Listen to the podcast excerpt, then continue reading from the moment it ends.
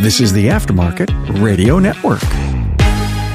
Hey, welcome. Carm Capobianco here, and join me each and every week for insights from my guest host and an industry first, a live virtual job tour, a Take the Automotive Trivia Challenge, unwrap your fortune of the week, and a whole lot more. The video version of this show is on AftermarketWeekly.com.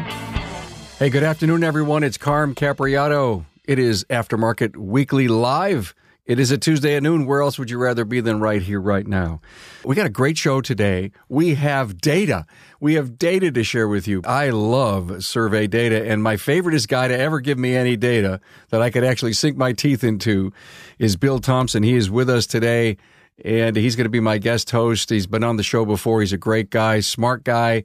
We're going to talk about data on private label parts, and also with me for the virtual shop tour is Greg Ritter from Ritter's Service down in Kinmundy, Illinois. Excited to have Greg here with us. A great, great small shop in a small town. We'll talk about that later. Hey, you're in the most unique automotive aftermarket resource that you have. About 25 minutes. We're going to have a blast just working with you.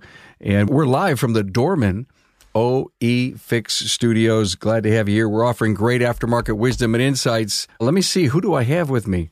Mr. Bill Thompson is my guest host today. Hello, Bill. How are you, man? Hello. Fine. How are you? I take it today's a special day because of the tie.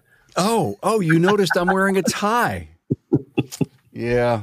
So the story goes that when Tom Ham and I first started this almost a year ago now, we're that was let me see, we're in week 44, so that would be 52 coming up. Tom says, "Carm, let's be different and wear a tie." And I said, "Okay, Tom, that's that's cool." So, about every other week, maybe every third week, I wear a tie to pay homage to the hardworking people in our industry. Absolutely. You probably don't know this, but when I worked for corporate America for about five of those years that I worked, I had to have a tie every day. So, uh, I'm not bashful to wear a tie. I have a podography on you, Bill Thompson. Let me show that to you. Oh, boy. Basically means you've heard of a filmography or something like that. well, Bill was on with us, and uh, trust me, you need to listen to Bill. He's a smart guy. Go to remarkableresults.biz, search for Bill Thompson. We did pre scheduling appointments. That was a rocket ship type of an episode, Bill. That was fun. It was so much fun. And then we also talked about delayed maintenance and the power of appointments on Town Hall 189. And then we did a thing when we were talking about COVID and disruptions and stuff like that. That was a Carmcast 075. So thanks for your kind support for the show. Bill has brought some very interesting data on surveys. We're going to go out to Ritter's and do a shop tour. We're going to have the fortune, your wisdom of the week and we're going to do some trivia. Let me show you a picture of Greg Ritter's team. There's Greg Ritter's team, Ritter's Auto Repair in Kinmundy, Illinois. 800 people, Greg tells me, live in his town. Always great to see our hardworking small business America. Hey, don't forget, we have turned Aftermarket Weekly into a podcast, everyone. Check it out on your favorite podcast listening app. Just search for Aftermarket Weekly, and you'll be able to hear this while you're mobile and running around. Hey, let's do our trivia for the week. I don't know if you may know this, Bill, but in 1970, Gremlin was reportedly designed on the back of a Northwest Airlines sickness bag. Why is that not surprising? Yeah, I know. that is really good. Uh, what day and year was the Gremlin released? Did you ever hear the story back in corporate America days? Bill, deals were done on the back of napkins. You, oh yeah, right. Oh yeah. Oh yeah, yeah, yeah, I had that happen to me, by the way, once uh, about 15 years ago. Uh, literally, a napkin slid across the table for research. It was pretty funny. You can appreciate that, and so this was on the back of, of a sickness bag on, on, an airplane. I love That's it. That's crazy. Yeah, so hey, if you're with us on social media, we'd love to get a like, a share, a comment, check in with your city. That's all just so darn important. And again, thank you so much to Dorman for sponsoring the show.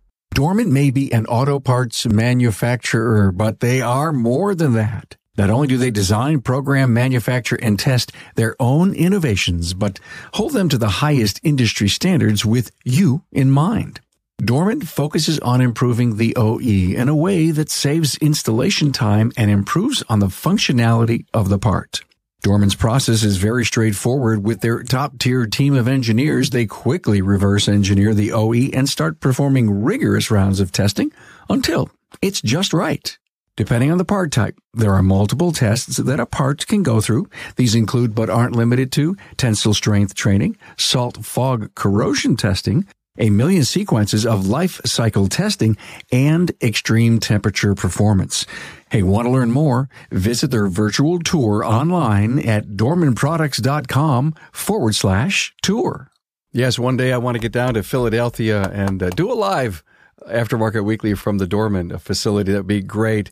Hey, look at this coming Friday, everyone. Town Hall Academy. You know, we're into our 200 and how many? 200 and what? Uh, 15 weeks. I'm big on ASE recently. I've been doing a lot of stuff on ASE because I believe it's incredible importance to our industry and as part of our value proposition. Rethinking your certification. We're going to talk with Trish Serratore, Mark Murphy, and Jamie Bullis about that. Hey, welcome Bill Thompson, who's got some really cool data for us. Wow, Bill, I got to tell you, this is near and dear to my heart. We have some slides, some stats to put up. So I'm going to turn it over to you. We're going to talk about private label parts. Absolutely. And, you know, as a reminder, this, I know there's some, you know, folks that repeatedly watch this. This is 500 shops that we're talking to. And we talked to these folks in January, January and February, I think it was, or maybe it was December, January. It wasn't all that long ago. And, you know, I know this is an eye chart, but, you know, we get asked all the time uh, from our customer, our part manufacturer customers and, and others about use of private label parts in the aftermarket. It's kind of hard to get a handle on, particularly as, as Carm, you and I were talking about. It's a nomenclature issue when you say private label parts. It can mean a lot of stuff, but we phrase it in, in relation to the store brand parts because we're trying to understand, right, you know, the retail store brands, the WD store branded parts, you know, if the usage of those are increasing in relation to actual national branded parts. Is that's really what we're going for. And we've actually asked this question for a number of years, and I don't think this is any surprise at all all, but we continually see, you know, folks answering that they're using these store branded parts more and more and more. And their intention to use them is even greater. Without going into extraordinary detail, I think some of the more interesting things, particularly attitudinally, that's occurred, especially over the last year during the pandemic, is there's, you can hear in the voices of the shops, their attitudes and, and how they're feeling. When you read what they're they're telling us, this to me is one of the more fascinating things. You know, you can always ask, "Hey, uh, yes or no? Do you use something?" But when you ask them to elaborate a little bit more, and you get the verbatim answers, and we write those things down, you read through them, you can kind of get a sense of, you know, I'm feeling great and things are going great, or not so much. And I think this particular time when we asked about the private label parts, what I thought was really fascinating was, you know, not so much that there was this increased usage of these private label parts, as much as there was of the discussion of why right? That's the thing that really, really was a very interesting thing. When you read through the answers, and we code them, as you can see, you know, on the right hand side of this, where you know people are saying customers are trying to save money due to the pandemic. You know, those are our interpretations and categorizations of the answers. But what we're hearing are things like we consistently have customers come in that are trying to save money, so we offer them these opportunities. They're less expensive, and we have so many people that are trying to come in to save money. They're asking for them. And we're just categorizing them in these buckets. And we hear we've heard it more and more this time around. If you can even see in August of 2020 what it looked like. There's such a such a stark difference. And you're right. What a huge jump between August 2020 and now. Wow. Yeah, and even prior years. So I would say if you were to even look at prior years in 2018, I can't remember if we asked in 2019, the numbers were similar. About they, they maybe they flipped around a little bit, but they weren't as high as what you're seeing in this January 2021, where that those mentions. If you have nearly 60 percent of the of 500 people saying our customers are trying to save money. That's really telling you something. You know, the better availability thing was was interesting. Fifteen percent uh, from August and six percent now. I'm wondering if there's such a run on private label that it's just getting harder to fill the pipeline. Well, but better availability in this case is only six percent are saying there's better availability, and so maybe you're right. Maybe there's more availability now, and so it's not as big of an issue as customers trying to save money. Yeah, that's how you look at that. Less expensive, more affordable. That was a huge, huge jump. And no doubt, there's a lot of people out of work. There's a lot of people in an uncertain position in their lives. Yet, some of the biggest, bestest shops that I know, they're having record year. Yes, but that record year doesn't mean national brand or private label. It just means record year, right? That's right. And that means that they are accommodating their customer no matter what it is that they know they need to get them into a repair, be it, you know, private label. And you and I were chatting before we went on private label versus store brand. Aren't they considered the same? When we ask this question, we phrase it in relation to private label store branded parts because we wanted to use the store brand because that's really what we are trying to measure. You had mentioned OE parts and there's confusion on what really is an OE part. Yeah. Some OE parts are considered aftermarket parts as well as OE parts. And what we really wanted to know was the store branded part and the usage of those parts. And so we phrased it in a way to kind of get to that. Great slide. Thank you for offering this to our audience. Let's do the next one, Bill. I love this one. This is one of my favorites. We hemmed and hawed about publishing it. I got to be honest with you. Here's the one thing that orange box in the middle. I, how many times have you heard people say, Do the technicians even know what's in the box? I find this stat fascinating because who's telling people, oh, by the way, my private label or my store brand is packaged by or made by blank? One out of five tell us they know what's in the box. Amazing. Somehow. And to me, that's not unheard of because we've had individual discussions before where for certain categories, they're like, absolutely, I know what's in that box. Then again, you also have to realize that four out of five don't. You know, and I think the real takeaway here is there's two things. Number one, you know, national brands play a role right within every shop is the way that we would interpret this. It's it's not all one or the other as you would expect right? You know to state the obvious you know shops have their preferred brands whether private label or national brand and also is highly dependent upon a category right? Those are things that that we know. That bar chart in the center down bottom really kind of says is if your supplier you know it really is how off how frequently do you go to a different supplier for national branded parts? So basically, if you're buying in a category that has a lot of store branded parts, how frequently do you go somewhere else away from your first call, right? To go buy that national branded parts. And you've got about 13 or 14% that say always or frequently, loyalists for lack of a better term. And then about another 72% say occasionally. That to me says it's category specific, right? Because sometimes they go and sometimes they don't go. But then you've got rarely and very rarely and never at the bottom, which is about as much as the always and frequently. You know, based on category, Bill, I always love to say, hey, Bill, what if we did this survey and did it this way? I'd love to do that with Bill. What if we did one that said, hey, what about a high tech part like, uh, you know, a sensor? We already know that. You do. Okay. All right. Yeah. Yeah. Well, we know the way that we would say it is defection away from your first call based on the category part. And so we, we are asking, you know, who's your first call supplier for the shop? But then when you're, like, for example, when you're presented with a domestic vehicle and you have to replace an ECU, who do you go to? And we can measure the differences to say, oh, well, I went here, and now because I presented with a maybe it's an Asian vehicle and this type of part, I go somewhere else, right?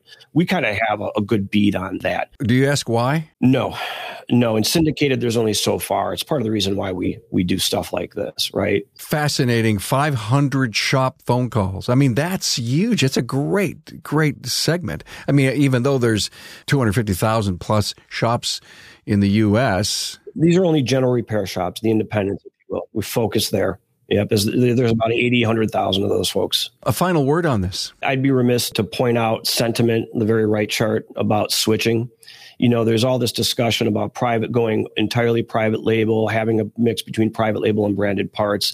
You know, we asked, you know, would you switch your supplier if they went to an entirely private label strategy? And you can see what the results are, right?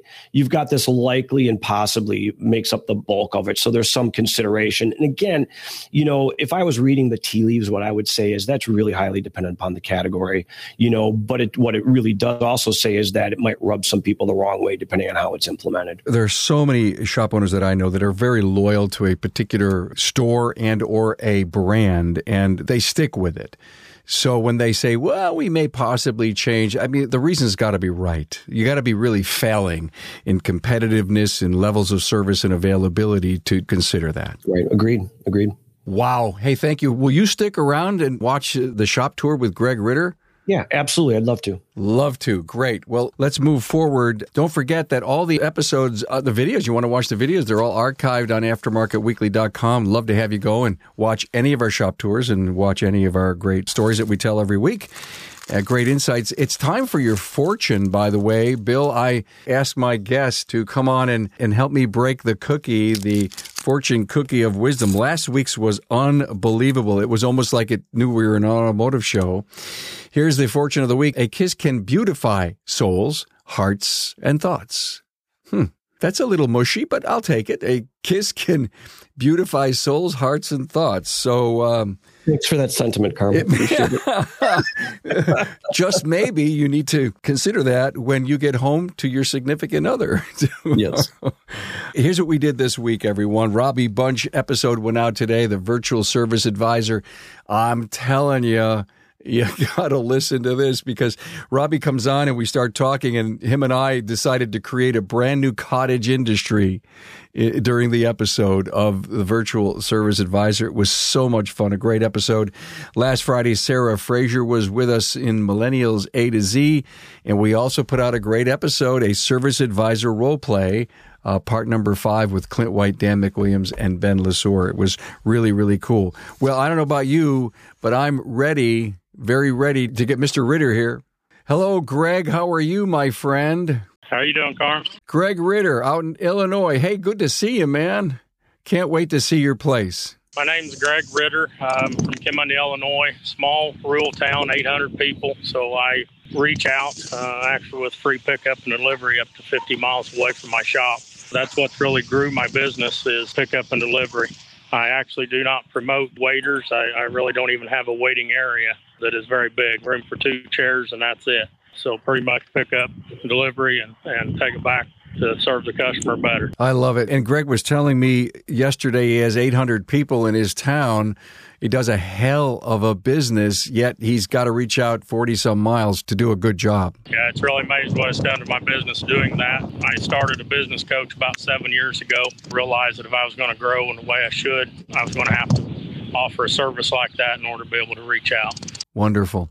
Well, let's see your very humble but very, very nice business. You know, this is Small Business America, and I totally love it. And I know we've done some really great shop tours with really big places, but Greg is going to come on and show us his two bay operation.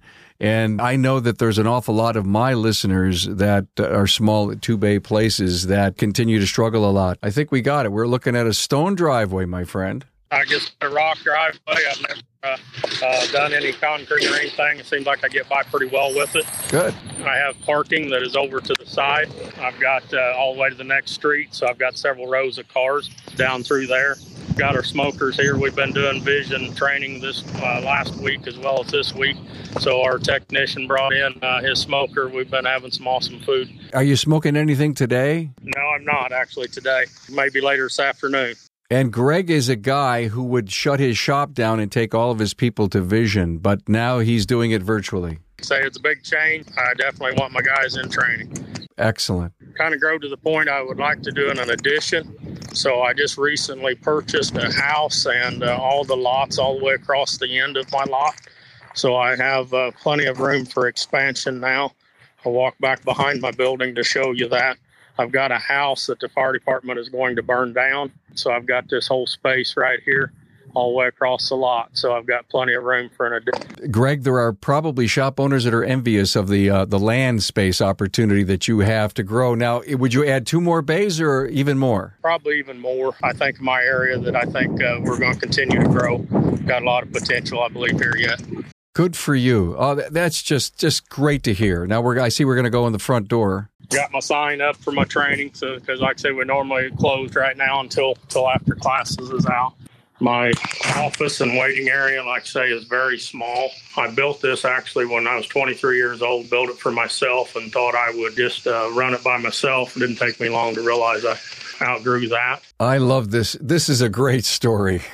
23 years old and you built this. Wow. I've got my area that I work right here. I'm a small desk, but we two people squeeze behind it. But I have my TVP for auto vitals there on the right, uh, inspections, edits in the middle there. And then I run NAPA TRACS as my shop management system. Then I have another service advisor that has a laptop right here. She's actually currently in training with, with some of the vision recorded classes right now. Excellent. All my techs are taking a class right now. They're all on headphones, sound deadening, so they don't have to to be interrupted by phones and things like that. It's rare to see a clean, empty shop. This is, I mean, I know you're in training. I get it, but that is really sharp. So I just put in two new lifts this uh, about three weeks ago. I had lifts that have been here 26 years. So I was getting safety issues with them as well as bent arms and a few things. So I put in two new rotary lifts there. Uh, got those up and running just here recently. I've got a wash uh, area for the techs right nearby the bays. Got tire machines. We actually uh, sell quite a few tires for a small area. Do pretty well. We got a tire balancer back in the corner. I have central air here, so my techs, whenever it gets heat of the summer, they don't slow down, and it's it's amazing the efficiency and how much more they get done whenever I uh, not having to slow down because they're getting overheated. I've got the Snap on Zeus diagnostic cart with intelligent diagnostics. We are very well known for drivability in our area, so we uh, do really well with that. We also have Auto Ingenuity scan tool that seems like kind of fills in some of the gaps that uh, maybe Snap on misses a little bit.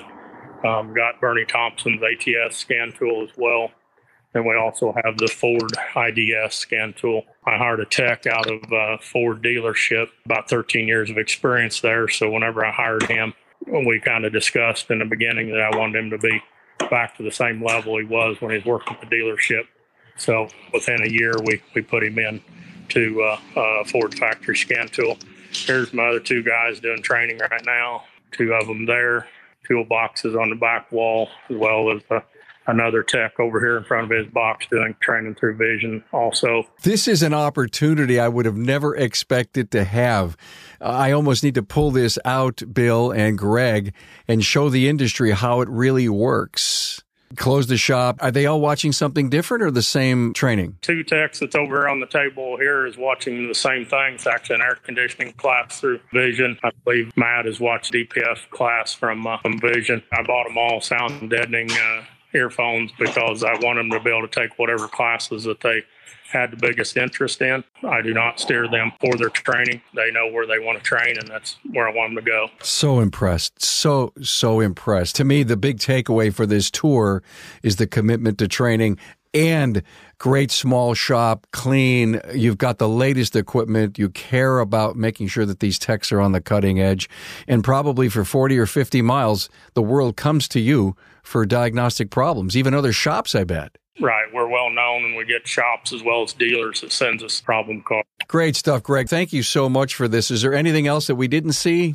I've got BG. Uh, we push preventive maintenance very hard. We've got a lot of BG product. We also have a smart washer that uh, I think is a very good thing to go green with. Uh, you don't have to worry about the uh, cradle to grave law with it. I've got a storage room back here, very small. Like I say, I kind of wish I had built it bigger, but I have parts that comes in right here. And then uh, the cores and returns goes on the other side. I have one tech that uh, worked for me about 20 years, and he has since slowed down a little bit. We moved him into tracking his parts when they come in in. He does pick up and delivery. He does different things like that. So he's kind of an assistant to all of us. Thank you. A very, very good tour, Greg. I appreciate it so much. I don't know about you, Bill, but I loved what I saw there. That was fantastic. You're so right about the training piece of it. You know, that commitment to training is really, really great. I love the pickup and drop off piece too. That's just the coolest. Concierge service. Doesn't matter where we got to go get you, but we're going to go and get you. Hey, let's finish off the show. Thank you all for being here. Let's do that trivia thing. In 1970, Gremlin was reportedly designed on the back of a Northwest Airlines sickness bag. What day and year was the Gremlin released? Well, it was April 1st. 1970. it was an April Fool's joke. Again, why am I not surprised? why are you not surprised? I hear you. Always some great, fun stuff to learn here on Aftermarket Weekly. Next week, Mitch Schneider from Mitch's World and the book Misfire is going to be with us. I love to have Mitch on like once a quarter. He's just so much fun to talk to. And we're going to go down to Green's Garage in Miami, Florida, where Orestes Triana is going to give us his tour out in Miami. Thank you so much to my friend Bill Thompson and Greg Ritter for being on the show. Greg, wonderful tour, Bill. Always a profound bunch of survey data to uh, rock us up for a little bit, give us 24 hours of think time by all the great stuff Bill brings. And until next week, everyone, peace. Thanks for being here.